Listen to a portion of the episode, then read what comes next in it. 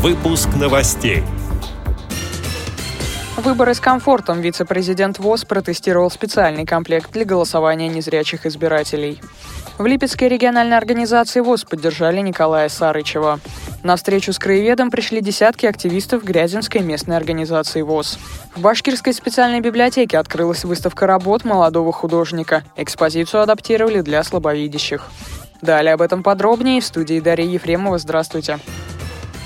Депутат Государственной Думы, вице-президент ВОЗ Владимир Вшивцев совершил рабочую поездку в избирательную комиссию Московской области, где принял участие в презентации специальных кабинок для голосования людей с инвалидностью «Доступные выборы». Уже этой осенью незрячие смогут проголосовать на избирательных участках с комфортом. Стоимость одного комплекта для голосования около 50 тысяч рублей. Такие кабины оборудованы мнемосхемой, специальной тактильной плиткой, а также голосовым маяком для чтения бюллетеня. Их установят выборочно в районах Московской Московской области. Как сообщает пресс-служба общества слепых, вице-президенту ВОЗ Владимиру Вшивцеву понравилась технологичность комплекта. Новшество, считает он, позволит людям с инвалидностью принять участие в голосовании без затруднений.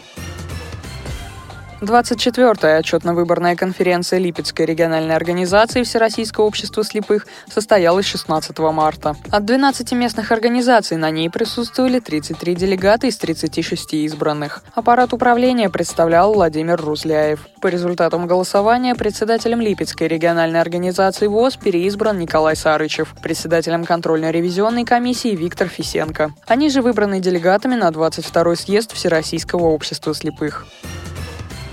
В той же Липецкой области, но уже в Грязинской местной организации ВОЗ прошла встреча с историком и местным краеведом Серафимом Соколиковым. Знакомство с ним состоялось в мае прошлого года во время празднования 70-летия Великой Победы. С тех пор Серафим Соколиков каждый месяц выступает с лекциями в Грязинской местной организации ВОЗ, а помогают ему в этом учащиеся школы. По словам председателя организации Виктора Фисенко, на таких встречах члены ВОЗ узнают много нового об истории города и страны.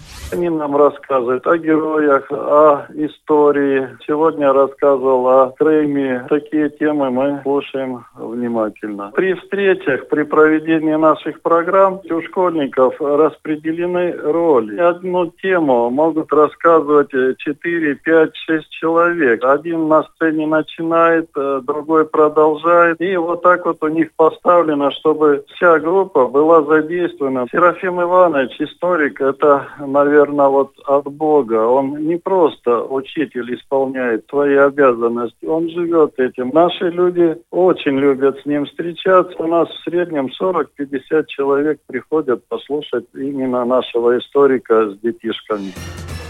В Башкирской республиканской специальной библиотеке для слепых открылась выставка работ молодого художника Артема Новоселова «Это мой город». В экспозиции представлены 30 картин, написанных маслом. Артем Новоселов родился в 1994 году в городе Уфе. Здесь в 2011 году состоялась его первая выставка «Настроение». За плечами молодого автора пять персональных и участие в семи республиканских, межрегиональных и общероссийских выставках. Работы, представленные в библиотеке, разнообразны по палитре красок. Как рассказал пресс-секретарь Олег Кушнерук, в каждом пейзаже художника чувствуется внутренняя теплота и уют, создаваемые равновесием композиции, эмоциональным акцентом цвета и плана. Автор умеет выразить настроение влюбленности в жизнь, в улице родного города, в природу. В модернистских городских пейзажах легко узнаваемы места Уфы, набережная реки Белой, микрорайоны Сипайлово и Норс, проспект Октября и другие. Выставка адаптирована для слабовидящих посетителей. Артем Новоселов использует контрастные цвета для создания контуров зданий. Надписи к работам выполнены укрупненным и рельефно-точечным шрифтом. С этими и другими новостями вы можете познакомиться на сайте Радио ВОЗ. Будем рады рассказать о событиях в вашем регионе. Пишите нам по адресу новости собака ру. А я желаю вам всего доброго и до встречи.